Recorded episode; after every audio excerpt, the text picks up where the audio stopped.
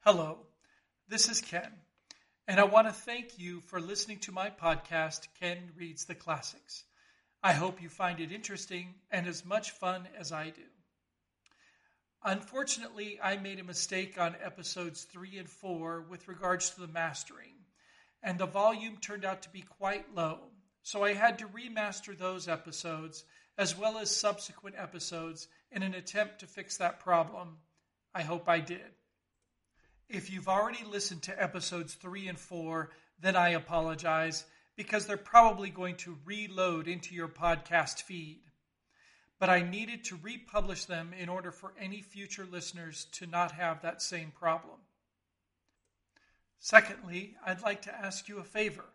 If you enjoy the podcast, please spread the word and leave a review on whatever podcast app you use to listen to this podcast.